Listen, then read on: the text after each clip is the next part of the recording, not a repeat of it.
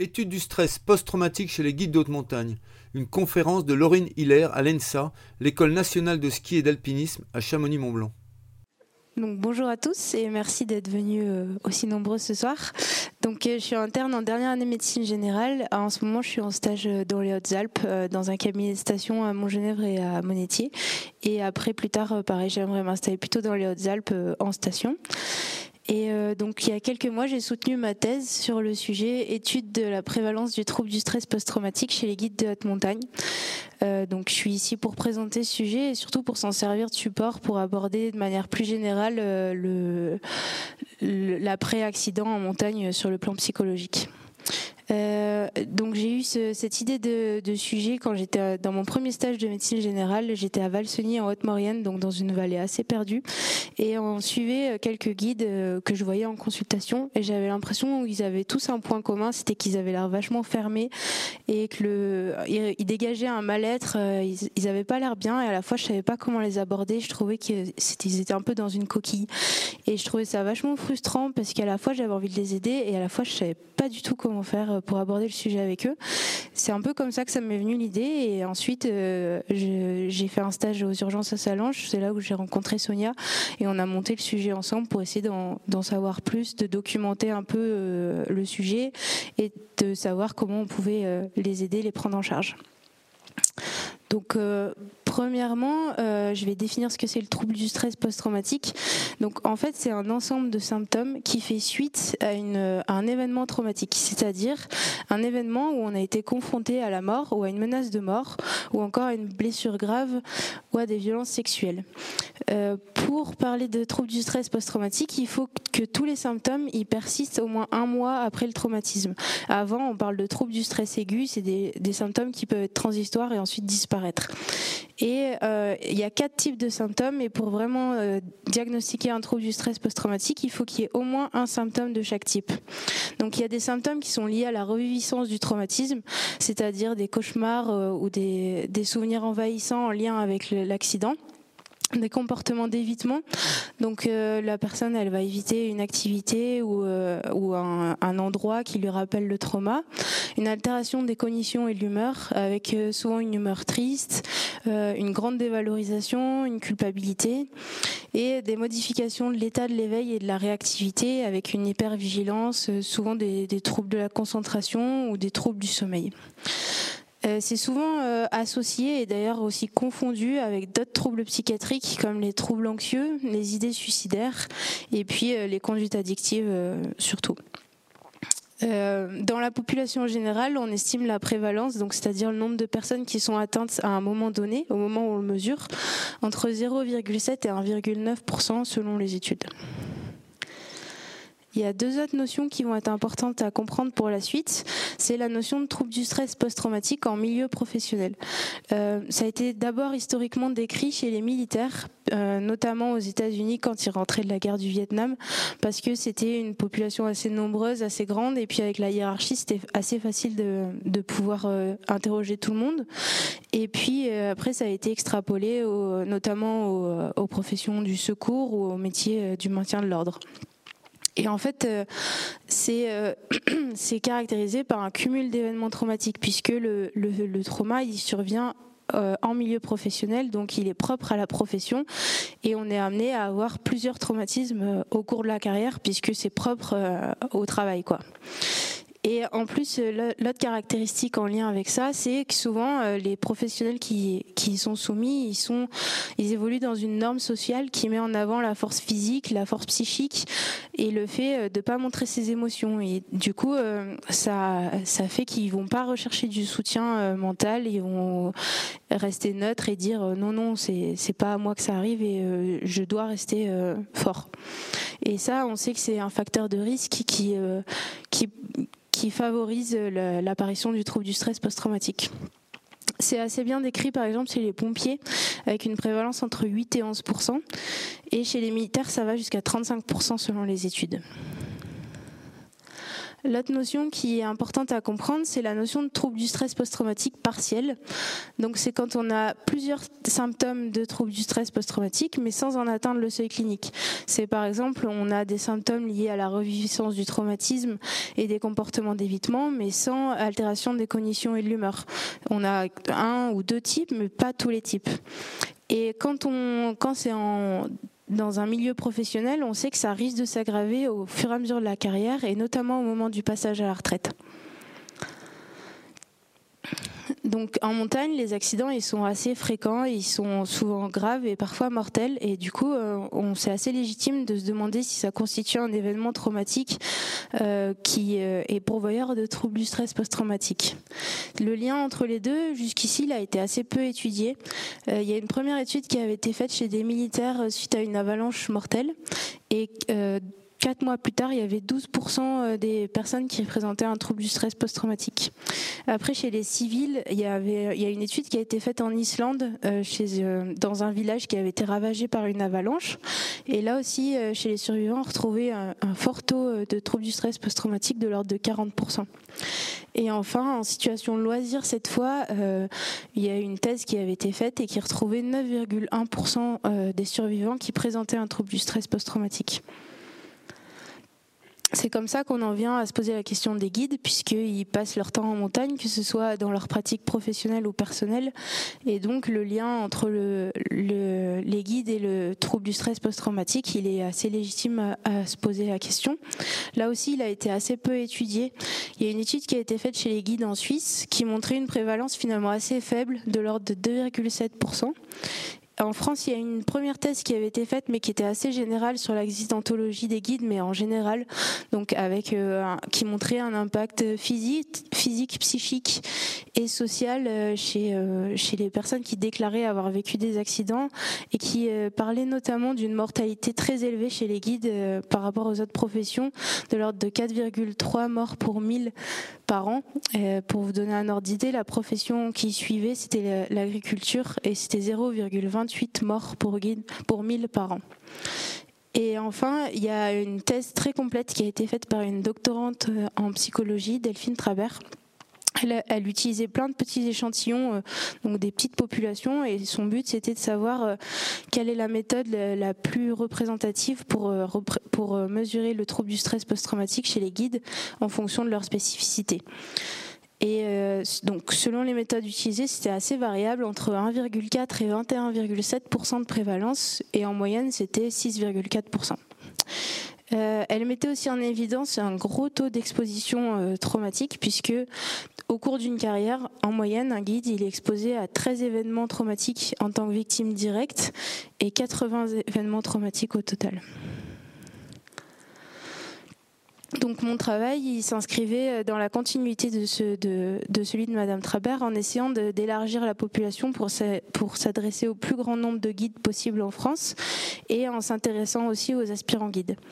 Et puis le but, c'était aussi d'élargir les notions en s'intéressant à la fois aux troubles du stress post-traumatique, mais aussi aux troubles du stress post-traumatique partiel et à tous les autres troubles psychiatriques. Donc la problématique, c'était quelle est l'importance du trouble du stress post-traumatique auprès des guides de haute montagne et quelles en sont les spécificités? Le but, c'était de savoir si oui ou non on pouvait caractériser cette population comme une population à risque, parce que derrière, ça permet de mettre en place des actions de prévention et de sensibiliser les professionnels de santé au dépistage et à la prise en charge de cette pathologie. Donc l'objectif principal, c'était de mesurer la prévalence du trouble du stress post-traumatique chez les guides et les aspirants. Les objectifs secondaires, c'était de mesurer la prévalence du trouble du stress post-traumatique partiel, la prévalence des troubles psychiatriques et rechercher les facteurs de risque et facteurs protecteurs associés. Pour euh, faire ça, donc on a créé un questionnaire qui contenait d'abord un, recueil des caractéristiques générales. Donc c'était l'âge, le sexe, le nombre d'années de pratique en montagne, le nombre d'années d'expérience professionnelle et euh, le fait de vivre seul ou entouré. Et puis ensuite des informations plus précises donc sur les traumatismes vécus et sur le soutien mental perçu euh, à qui ils se tournaient, vers qui ils se tournaient pour parler de leurs difficultés psychologiques. Et enfin, il y avait deux questionnaires standardisés. Donc standardisés, ça veut dire qu'ils ont déjà été étudiés dans d'autres populations. Et comme ça, ça permet de comparer euh, avec d'autres études. Tout le monde euh, utilise le même questionnaire. Le premier questionnaire standardisé, c'était le dépistage du trouble du stress post-traumatique. Donc en fait, il y avait une liste de symptômes de trouble du stress post-traumatique et la personne répondait à quelle fréquence il, il ressentait ces symptômes. Et puis voilà, si on avait au moins un symptôme de chaque type, on pouvait euh, parler de trouble du stress post-traumatique. L'autre questionnaire, c'était plus général sur le, dépistage des troubles psychiatriques. En fait, c'était euh, pareil une liste de symptômes qui mesurait la détresse émotionnelle et au-delà d'un certain seuil, ça orientait vers euh, la présence d'un trouble psychiatrique, mais sans en spécifier exactement lequel. Donc, ce questionnaire, il a été distribué d'abord aux guides. Euh, on est passé pour ça par le biais du SNGM, Syndicat national des guides de haute montagne. C'est le syndicat majoritaire en France. On avait aussi contacté le CIM, mais ils nous ont pas répondu. Et donc, euh, euh, on les a contactés par mail. Donc, tous les guides qui adhèrent au SNGM ont reçu le questionnaire par mail en juillet 2022. Et puis après, il y a eu une relance deux mois plus tard, en septembre 2022. Et enfin, tous ceux qui étaient au, recyclage cette année-là, ils ont aussi eu une relance euh, en présentiel pour, euh, pour être invités à y répondre, soit en version papier, soit en version numérique. Pour les aspirants guides, donc on a réussi à, le diffuser à deux promotions, à la fois en première année, euh, donc au tout premier stage, et au stage final juste avant d'être diplômé. Et cette fois, c'était en présentiel, donc euh, dans l'amphi, où, où c'était en questionnaire papier. Donc euh, au niveau des guides, on a, on a contacté 1498 guides. Il y en a 367 qui ont répondu.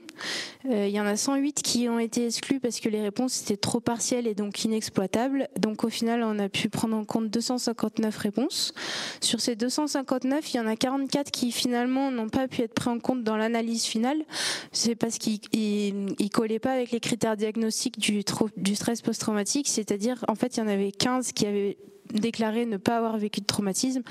Donc quand on n'a pas déclaré avoir vécu de traumatisme, on peut théoriquement pas euh, être susceptible de présenter un trouble du stress post-traumatique. Et il y en a 29 qui avaient déclaré un traumatisme trop récent, inférieur à un mois. Et donc c'est pareil, ça pouvait être confondu avec un trouble du stress aigu. Donc finalement, euh, il y en a 215 qui étaient inclus dans l'analyse finale. Chez les aspirants guides, donc il y en avait 60%, 60 euh, aspirants qui étaient en première année, 54 ont répondu au questionnaire sans réponse partielle. Finalement, il y en a 3 qui ont été exclus parce qu'ils avaient déclaré ne pas avoir vécu de traumatisme. Donc on, en a, on a pu inclure dans l'analyse finale 51 aspirants guides en première année. Et en dernière année, donc qu'on appelle dans l'étude aspirant 4, ils étaient 47 euh, euh, à la session présentielle. Il y en a 40% qui ont répondu au questionnaire, deux qui ont été exclus euh, parce que c'était trop partiel, donc 38 pris en compte. Et il y en a deux qui ont finalement été exclus secondairement parce qu'ils avaient déclaré ne pas avoir vécu de traumatisme. Et donc finalement, il y en a 36%, 36 pardon, qui ont fait être inclus dans l'analyse finale. Donc au total, ça fait 351 euh, qui ont pu être pris en compte et 301 qui ont pu être inclus dans l'analyse finale. Euh, chez les guides, donc les caractéristiques c'était euh, général, donc ils avaient en moyenne 51 ans, ils étaient composés à 96% d'hommes. Si on prend les statistiques de, du SNGM, c'est représentatif, c'est exactement la même chose. Euh, et ils avaient en moyenne 35 ans de pratique en montagne et 22 ans d'expérience professionnelle. Les aspirants 1, ils avaient une moyenne d'âge de 28 ans, ils étaient composés à 94% d'hommes et ils avaient 11 ans de pratique de la montagne en, moyenne. Et les aspirants 4 avaient en, moyenne 34 ans, c'était 95% des hommes. Et ils avaient en, en, moyenne 15 ans de pratique en montagne. Donc la première question, c'était de savoir si oui ou non ils avaient déjà vécu un événement euh, traumatisant en montagne, c'est-à-dire où ils avaient été confrontés à une menace de mort. Et euh, si oui, après, on leur demandait de le décrire euh, brièvement. Donc il y en a 94% d'entre eux qui ont déclaré avoir vécu un événement traumatique, que ce soit chez les guides ou chez les aspirants. Il y avait une autre notion qu'on trouvait importante de mesurer, c'est la notion de deuil multiple. En fait, on sait que souvent ils sont amenés à vivre des deuils chez leurs proches sans qu'ils soient présents au moment de l'accident. Donc ça peut pas constituer un traumatisme en tant que tel puisqu'ils sont pas là, mais à la fois ça constitue une fragilité et d'autant plus si c'est de façon répétée. Donc on posait la question est-ce que vous avez déjà perdu un proche en montagne sans que vous soyez présent au moment de l'accident? Si oui, combien? Moins de 10, plus de 10 C'était c'était assez arbitraire comme cut-off, mais c'était pour définir la notion de deuil multiple. Et donc il y a 91% d'entre eux qui déclaraient avoir perdu au moins un proche en montagne et 34% qui avaient perdu plus de 10 proches. Chez les aspirants, ils étaient 59% à avoir déjà perdu au moins un proche et 89% en dernière année qui avaient perdu au moins un proche. Et personne n'avait perdu plus de 10 proches. Euh, oui, entre parenthèses, c'était euh, amis ou famille. Oui, c'était proche, proche, quoi. Euh, donc la notion qui nous intéressait le plus, le, critère euh, principal, c'était la prévalence du trouble du stress post-traumatique. Donc euh, il était présent chez 4,3% de l'ensemble des répondants. Si on fait par groupe, c'était 4,2% chez les guides, 1,9% chez les aspirants 1 et 7,9% chez les aspirants 4. Le trouble du stress post-traumatique partiel, donc euh, il a été mesuré chez 24,5% de l'ensemble des répondants, dont 24,3% chez les guides, 20,4% chez les aspirants 1 et 31,6% chez les aspirants 4. Et euh, au niveau de, la prévalence des troubles psychiatriques en général, donc c'était 24,2% euh, de l'ensemble des répondants euh, présentaient une échelle qui pouvait suggérer un trouble, du, un trouble psychiatrique, dont 21,2% chez les guides, 22,2% chez les aspirants 1 et 47,4% chez les aspirants 4. Euh, la question d'après, c'était euh, savoir s'ils avaient déjà parlé de leurs difficultés psychologiques à quelqu'un et si oui, à qui. À la fois, on, voulait savoir si euh, vers qui ils se tournaient dans leur sphère personnelle, savoir s'il y avait une stigmatisation de la part de leurs proches, et puis s'ils consultaient oui ou non un, professionnel de santé pour en parler à quelqu'un, pour ensuite nous orienter la sensibilisation vers tel ou tel professionnel de santé. Donc déjà, il y en a 25% d'entre eux qui en avaient jamais parlé à personne. Euh, quand ils ont parlé à un professionnel de santé, on voit que globalement, ils consultent peu les, professionnels de santé. Environ 15% d'entre eux en ont déjà parlé à quelqu'un. Les guides, ils se tournaient plutôt vers le psychologue, tandis que les aspirants, ils allaient plutôt euh, chez le médecin ou le préparateur mental. Au niveau de la sphère personnelle, les guides, finalement, ils, en parlent plus souvent à leurs collègues euh, qu'aux amis hors sphère professionnelle, tandis que les aspirants, c'est plutôt le contraire. Ensuite, euh, on avait fait une recherche de facteurs de risque. Donc, euh, c'était euh, l'âge, le sexe, le nombre d'années de pratique en montagne, le nombre d'années d'expérience professionnelle et le fait d'être seul ou entouré et le fait d'avoir vécu aussi plus de 10 deuils ou non. Ça, c'était savoir si ces facteurs précisément, ils sont associés à un surrisque de troubles du stress post-traumatique. on a fait deux méthodes. La première méthode, on a séparé, on a fait un groupe, un groupe euh, atteint de troubles du stress post-traumatique contre les autres. Et euh, dans ce groupe-là, on n'a pas mis en évidence de facteurs de risque. Du coup, ensuite, on a fait une autre étude où euh, c'était l'intensité des symptômes, qu'on soit atteint ou non de troubles du stress post-traumatique. Et à ce moment-là, le fait d'avoir vécu plus de 10 deuils, c'était associé à des symptômes plus intenses de troubles du stress post-traumatique. Et chez les aspirants, le, nombre d'années de pratique, donc plus on avait d'années de pratique en montagne, plus on avait des symptômes intenses de troubles du stress post-traumatique. Et pareil, le sexe féminin était associé à des symptômes plus nombreux, plus intenses. On a fait ensuite une dernière étude où on comparait le groupe guide plus aspirant 4 contre les aspirants 1. En fait, le but c'était de, savoir si le fait d'avoir une pratique professionnelle de la montagne, c'était un sur-risque de faire un trouble du stress post-traumatique euh, complet, partiel et les autres troubles psychiatriques, puisque les aspirants 1, c'était les seuls qui présentaient la particularité d'avoir une expérience uniquement euh, euh, personnelle en montagne et non professionnelle. En tout cas, dans notre étude, ça n'a pas mis en évidence de différences euh, significatives entre les deux groupes. Donc la force de notre étude, c'était surtout qu'elle s'adressait à une population source qui était quasiment exhaustive, puisque la quasi-majorité des guides ont été invités à répondre au questionnaire. Euh, et puis le fait que ça s'adressait aux aspirants guides, à la fois c'était intéressant puisqu'on pouvait s'appuyer sur le cadre institutionnel de l'ENSA et avoir un taux de réponse qui était vachement plus important.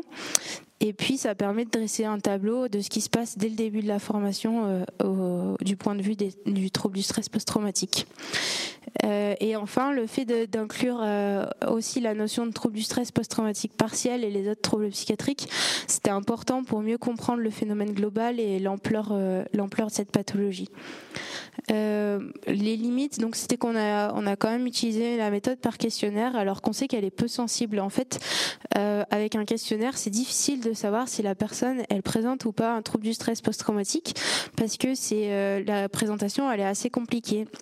Et euh, les travaux de Madame Trabert, ils avaient montré que le, mieux, c'était de faire un entretien clinique, donc en, face à face avec quelqu'un euh, qui nous pose des questions. Ça permet de mieux saisir la complexité de la présentation de cette pathologie. Mais nous, euh, le but, c'était d'abord s'adresser à un public le plus large possible, le plus exhaustif. Donc, c'était pas possible de, faire des entretiens aux 1500 guides. C'est pour ça qu'on avait utilisé la méthode par questionnaire. Et donc, euh, c'est vrai qu'on a un taux de réponse qui finalement est assez bas. Donc, on peut se dire, est-ce que c'est vraiment représentatif de tous les guides? À la fois, on peut se dire ceux qui ont répondu, c'est ceux qui se sentent le plus concernés, donc peut-être une surestimation du phénomène. Mais quand on connaît un peu euh, les spécificités de cette pathologie chez les guides, on sait qu'ils ont tendance, quand ils sont atteints, en tout cas, à, s'isoler un peu et à pas reconnaître leurs symptômes, pas reconnaître les traumatismes, à banaliser. Donc peut-être qu'ils n'ont pas répondu à ce questionnaire aussi, donc plutôt une sous-estimation du phénomène. Et enfin, on avait fait le choix d'exclure euh, les traumatismes récents, moins d'un mois, et ceux qui avaient déclaré ne jamais avoir vécu de traumatisme. Et ça, euh, c'est pareil, des fois c'est un peu intriqué. On, a, on peut déclarer avoir vécu un traumatisme inférieur à un mois et présenter un trouble du stress post-traumatique lié à un événement plus ancien. Et pareil, des fois, il y a une difficulté de reconnaissance des traumas, donc on peut vraiment avoir un vrai trouble du stress post-traumatique et déclarer euh, ne jamais avoir vécu de traumatisme. Quoi qu'il en soit, malgré ça, on retrouve une prévalence de 4,3%, donc c'est déjà quatre fois plus élevé que dans la population générale, donc on est déjà dans une population à risque. Et surtout, quand on regarde la notion de trouble du stress post-traumatique partiel, c'est ça qui est le plus alarmant, euh, puisque 24,5% euh, d'entre eux présentent un trouble du stress post-traumatique partiel. Euh, c'est supérieur aux autres professions à risque. On retrouve un taux de 15% chez les pompiers et aux autres études qui ont été faites chez les guides, notamment l'étude suisse qui montrait un, un trouble du stress post-traumatique partiel de l'ordre de 2%. Euh, c'est important à noter parce que même euh, au stade de trouble du stress post-traumatique partiel, ça a déjà un impact dans la, vie de la personne puisque c'est associé à plus de troubles anxieux, plus d'idées suicidaires et plus d'addictions.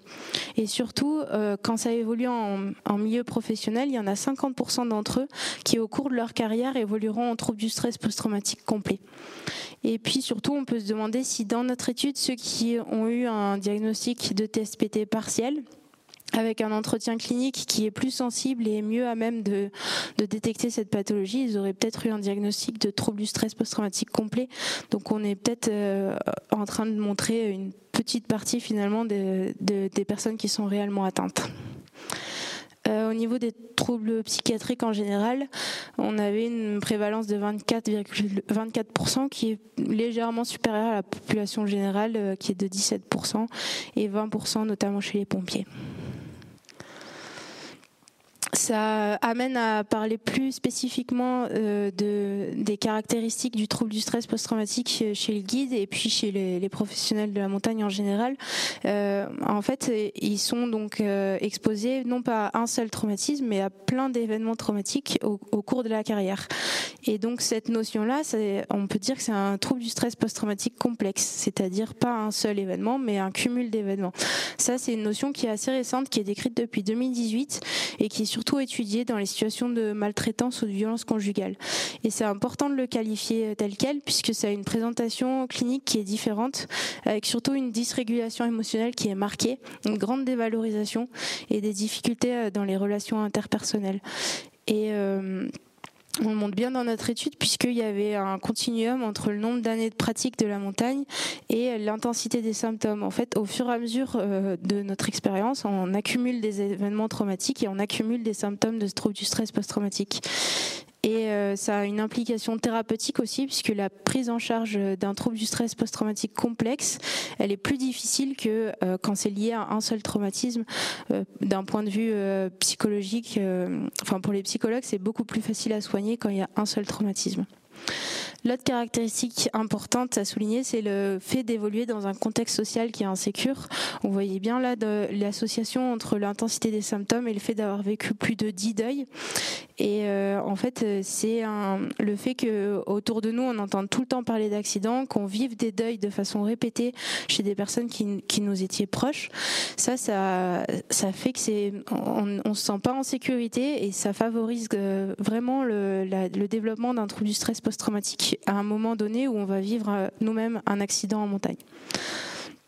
Ensuite, il y a une dernière chose, c'est le fait que quand on est guide par rapport à un secouriste, par exemple, la plupart du temps, il va vivre l'événement euh, de façon passive, il le subit, euh, bah, ça lui arrive comme ça. Alors que le secouriste, il arrive sur l'accident et des fois, il fait des choses pour lutter contre l'issue de l'accident.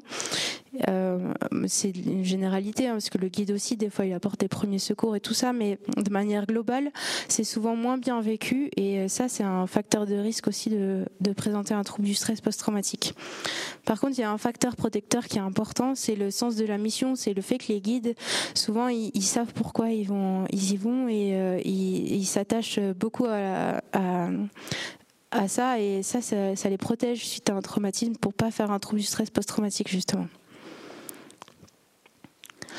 Euh, en tant que soignant, qu'est-ce qu'on peut faire face à ce constat? Il y a deux axes qui en sont importants. Euh, le premier, c'est la prévention primaire. On ne pourra pas empêcher de toute façon euh, les traumatismes, les accidents en montagne, mais on peut, par en délivrant des informations, empêcher le, développement d'un trouble du stress post-traumatique. Il y a déjà des modules qui existent, autant que ce soit, enfin, que ce soit dans la formation initiale, donc qui est délivrée aux aspirants guides, et dans la formation continue au niveau du recyclage, où euh, on donne des informations théoriques euh, sur euh, qu'est-ce que c'est qu'un stress post-traumatique, comment on l'évite, qu'est-ce que, à quel moment on doit s'alerter, tout ça. et en fait, plus on fait des études sur le sujet, plus les messages de, prévention seront, cohérents et seront pertinents que ceux qu'on délivre au niveau de la formation. Et le deuxième axe, donc c'est la prévention secondaire et tertiaire, c'est euh, une fois qu'on a présente un trouble du stress post-traumatique, le but c'est de le détecter le plus rapidement possible et de le soigner de la meilleure façon qui soit. Et c'est là où euh, il faut sensibiliser les professionnels de santé qui évoluent en montagne. Donc euh, moi je pense aux médecins généralistes qui sont en cabinet de montagne, mais aussi les infirmiers, les psychologues, les urgentistes. Et c'est assez important qu'ils soient bien sensibilisés à ça parce que le guide globalement il va peu consulter les médecins. Euh, il n'y a pas de médecine du travail, il n'y a pas de suivi. Donc euh, il faut vraiment euh, que chaque consultation, ce soit une opportunité pour créer un climat de confiance avec lui, être, essayer d'être alerte sur les, sur, les, sur les signaux qui peuvent évoquer un trouble du stress post-traumatique, que ce soit des troubles du sommeil, des conduites addictives associées, tout ça.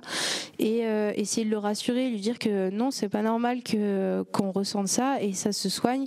Il faut juste en parler et faire confiance, quoi. Et du point de vue euh, de la victime, quand on a vécu un accident, je pense que la chose la plus importante, c'est de bien comprendre cette, euh, ce, fait que les traumas, ils s'accumulent. Et du coup, euh, si on arrive à prendre chaque traumatisme un par un et vraiment y travailler dessus un par un, ça évite de les enfouir et ça évite de faire un trouble du stress post-traumatique complexe qui va être plus difficile ensuite à soigner. Et donc la période clé, c'est vraiment le premier mois après l'accident. C'est là où il faut en parler le plus possible, essayer de mettre des mots sur les émotions, euh, essayer de de voilà d'extérioriser tout ça et, surtout de bien s'entourer. C'est important d'être d'avoir l'impression d'évoluer dans un climat où on se sent en sécurité et d'éviter dans ce premier mois de revivre des traumatismes parce que c'est là où on va pas avoir le temps de, de tout assimiler et c'est là où on va les enfouir et qui ressortiront plus tard. Et si jamais c'est trop compliqué d'en parler aux, personnes proches, et eh ben faut pas hésiter à se tourner vers un professionnel de santé, surtout quand il y a des symptômes qu'on appelle de dissociation ou alors où on se sentait pas présent au moment de l'accident, on a l'impression d'être extérieur à ça. quand on, présentait déjà des symptômes avant et que là on revient un traumatisme répété, voilà, tout ça c'est des choses plus alarmantes qui doivent pousser à consulter un professionnel. Voilà, merci. Merci beaucoup pour euh, cette intervention en tout cas. Euh, tu disais qu'il fallait en parler dans le premier mois, que c'était très important. Mais après, ça dépend, on réagit tous de manière très différente quand on vit des traumas ou autres. Euh, mais c'est vachement, ça peut être, ça peut être très court en fait le mois, le temps qu'on réalise tout ça, mm. que forcément des fois ça vient beaucoup plus tard. Mais si on n'a pas la sensation d'être en choc ou ou autre, en fait, comment ça se passe Et que dans tous les cas, de manière inconsciente, il y a des choses qui, qui s'enfouissent et on s'en rend pas compte. Et d'un coup, ça peut exploser sans qu'on s'en rende compte. Enfin, oui, oui, ça, peut. Après, euh, c'est vrai que euh, c'est important d'essayer de, s'attacher à ce qu'on pense et à, ce qu'on a vécu le premier mois, même s'il n'y a pas d'émotions qui vont avec. Juste le fait d'en parler, tout ça, c'est important de ne pas euh, l'encaisser et de dire ouais, on verra plus tard ça.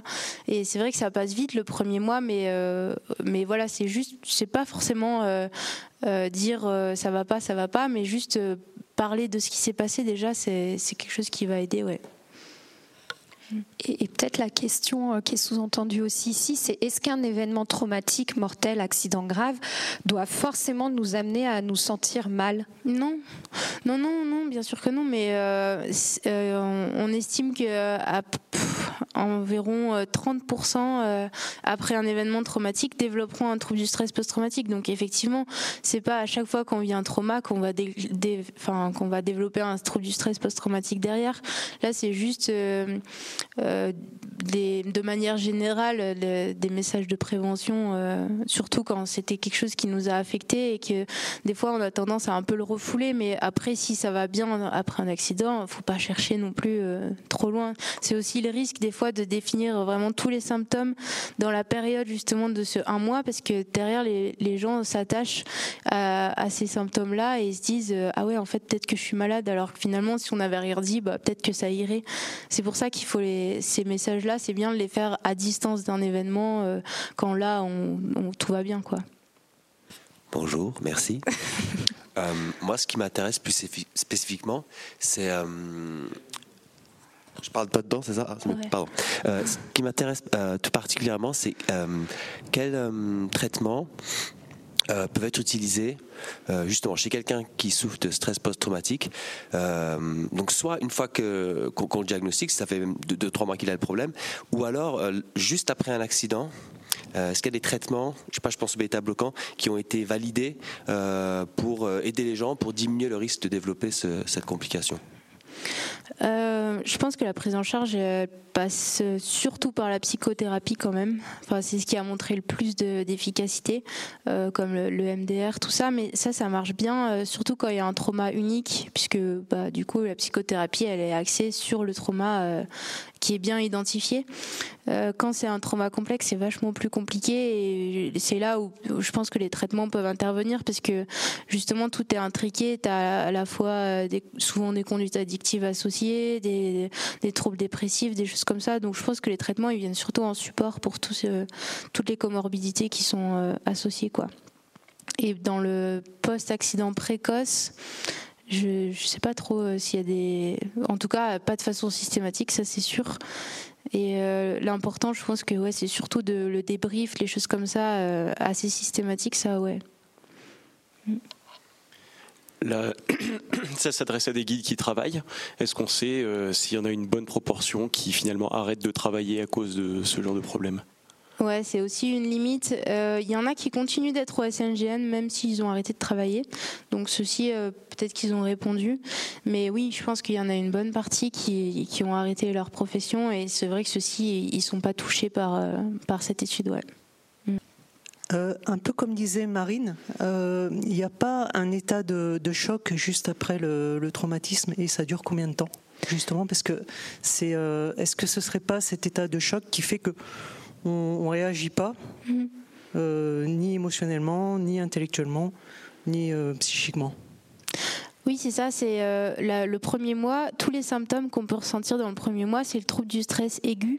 Donc, c'est des symptômes qui sont censés être transitoires. Et en général, plus ils sont bruyants, plus ça nous protège derrière d'avoir un trouble du stress post-traumatique. Donc, c'est pour ça que qu'il faut s'alarmer aussi si euh, on est vraiment sidéré et euh, que ce que je disais, les symptômes de dissociation, on n'a pas l'impression d'avoir vécu le traumatisme, que c'était quelqu'un d'autre que nous qui l'a vécu.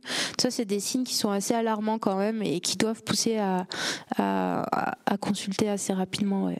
Est-ce que euh, il y a des facteurs euh, enfin qui préexistent on va dire qui peuvent favoriser avant de rentrer dans la profession de guide euh, ce développement de ce symptôme ou pas du tout? Euh, ben, Même de façon générale. Hein. Oui, oui. Bah, déjà, euh, le fait de, d'avoir, d'évoluer dans un climat euh, sécurisé, c'est ce qu'on disait, d'être bien entouré, d'avoir des proches qui nous soutiennent, tout ça. Ça, c'est sûr que c'est quelque chose qui est protecteur. Après, le, le fonctionnement individuel, je pense qu'il joue aussi. Il y a des personnes qui sont plus résilientes que d'autres. C'est difficile à expliquer pourquoi. le fait de, de justement euh, avoir du mal à identifier ses émotions, euh, ça c'est quelque chose qui est, qui est plutôt un facteur de risque avant même d'avoir vécu un traumatisme. Euh, qu'est-ce que bah, après dans les autres études plus générales dans la population générale, c'est vrai que le, le fait d'être de, sexe féminin, c'est quand même souvent un facteur de risque par rapport aux hommes, sans qu'on l'explique plus que ça. Mais voilà, il y a des il y a des choses qui à la base sont assez, enfin plus facteurs de risque quoi. Mm. Qu'est-ce qu'il en est au niveau des proches qui voient quelqu'un qui a subi un, accident grave, quels sont les symptômes qui doivent alerter le proche pour euh, conseiller à la personne d'aller consulter? Euh, bah, ouais, c'est un peu ce que je disais, c'est euh, le fait euh, de voir une accumulation déjà dans un laps de temps assez court, d'avoir accumulé plusieurs événements, ça, ça doit alerter. Euh, après, le fait de, de voir quelqu'un qui justement extériorise très peu, a tendance à peu s'exprimer, bah, faut essayer de favoriser, le pousser à dire, bah, explique-moi ce qui s'est passé précisément, explique-moi ce que ça te fait aujourd'hui, ce que ça te provoque. après, souvent, en tant professionnels de santé, ce qui alarme, euh, c'est les troubles du sommeil parce que c'est souvent ce qui amène à, consulter. Euh, en fait, ils les guides sont souvent plus attachés aux symptômes euh, qui va toucher leur leur corps plutôt qu'aux symptômes qui vont toucher le mental. Et donc c'est pareil, souvent quelqu'un qui répète j'ai mal au ventre, j'ai mal au ventre, bah, des fois c'est ça aussi qui peut alarmer sur quelque chose de plus psychologique derrière c'est voilà tout ce qui est euh, assez peu bruyant au final.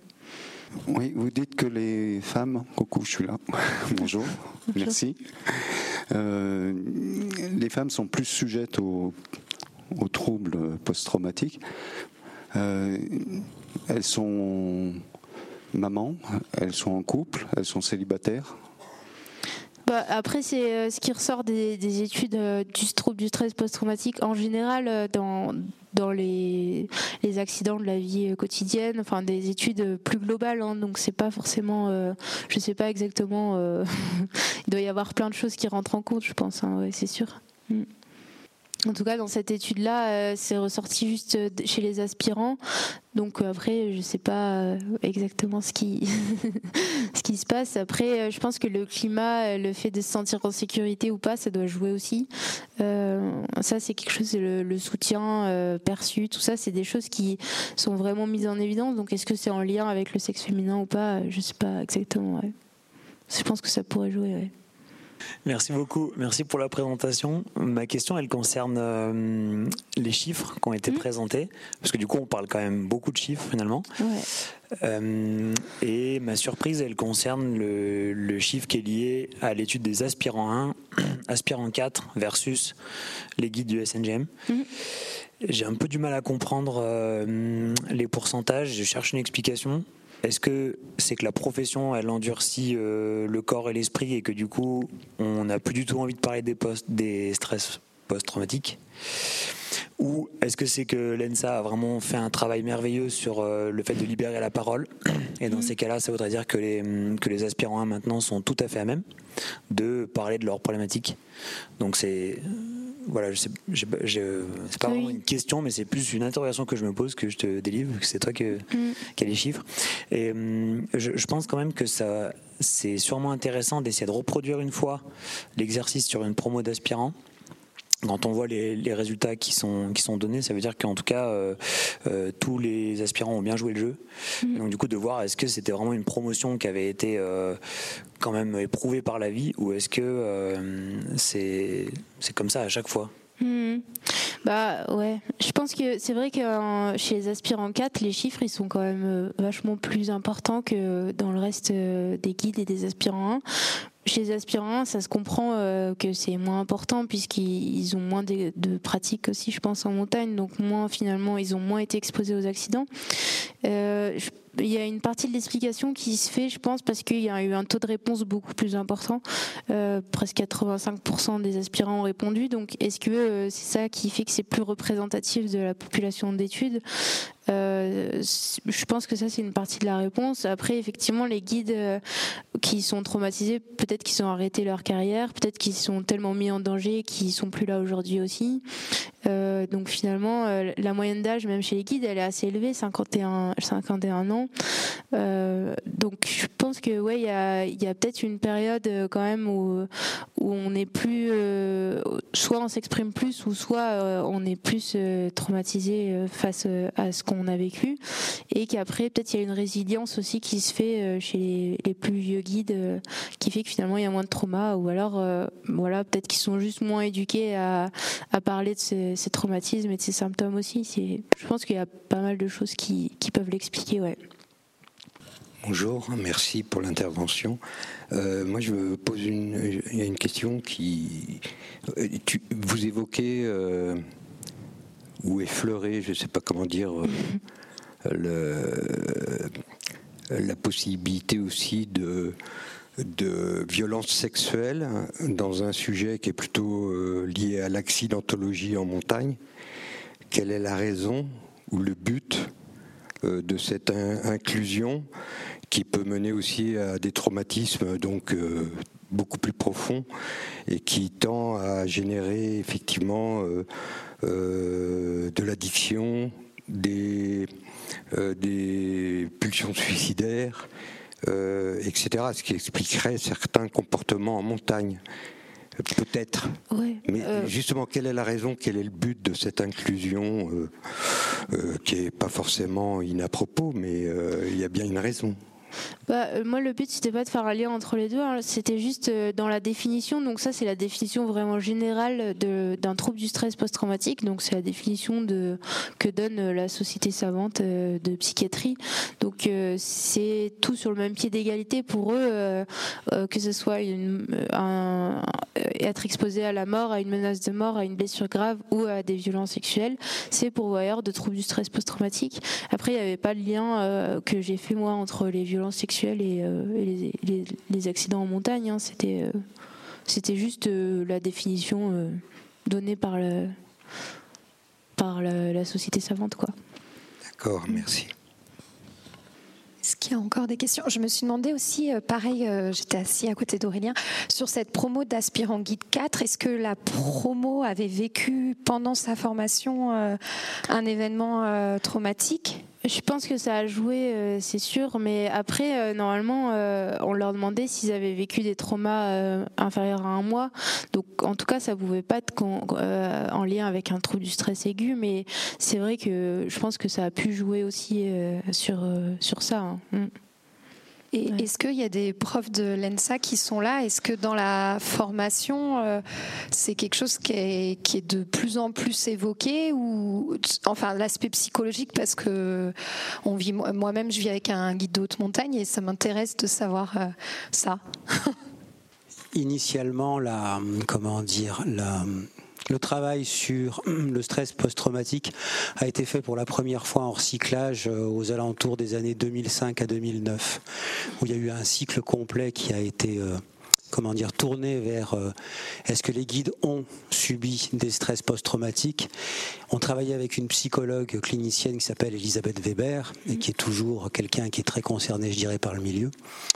Et on, a été surpris que sur des tours de table regroupant entre 15 et 20 guides, il y ait euh, globalement parfois 60% euh, des, des, participants qui racontent une expérience extrêmement forte avec des séquelles qui restaient pour certains euh, des, des, témoignages qui avaient été enfouis et qui existaient depuis plus de 20 ans et qui sont remontés brusquement à la surface.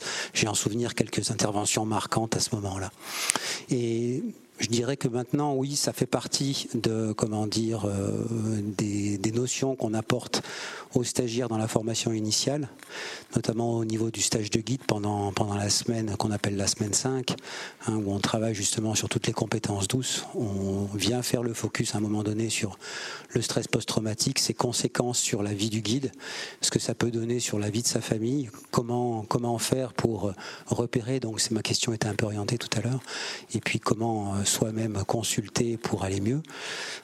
Et puis, euh, je dirais que ce sont des choses qui sont vécues aussi directement par les professeurs de l'ENSA eux-mêmes, les profs d'alpinisme, puisqu'on n'est pas épargné, hein, vous êtes peut-être au courant, mais il y a une plaque en marbre là à l'étage donc qui recense l'ensemble des profs qui sont décédés en montagne euh, depuis euh, le début, depuis la création de l'ENSA. À part un nom sur la liste, ce ne sont que des profs d'alpinisme. Voilà. Donc c'est très présent. Merci. Donc la deuxième question, euh, tu as dit qu'il y a à peu près 25% des guides qui souffrent de maladies psychiatriques. Euh, est-ce que tu as pu détailler un petit peu, parce que c'est un peu vague, notamment euh, les addictions? Ouais, bah, je, le, précisais bien que l'échelle que j'ai utilisée, c'était juste pour balayer, pour faire une une ouverture en fait sur ça. Euh, c'était vraiment l'échelle était très générale avec une liste de symptômes euh, généraux concernant la psychiatrie et au-delà d'un certain seuil, on pouvait dire que chez cette personne probablement qu'elle présentait un trouble psychiatrique sans euh, évoquer lequel en particulier. je pense que les addictions c'est un sujet à part entière et on pourrait faire une thèse juste sur ça. Et c'est vrai que je trouve que c'est encore un sujet en tout cas, moi, je me sentais pas assez, euh, assez légitime pour parler de ce sujet-là euh, à part entière. Mais je pense que oui, il y, a beaucoup à faire là-dessus. Mm. Ok, merci.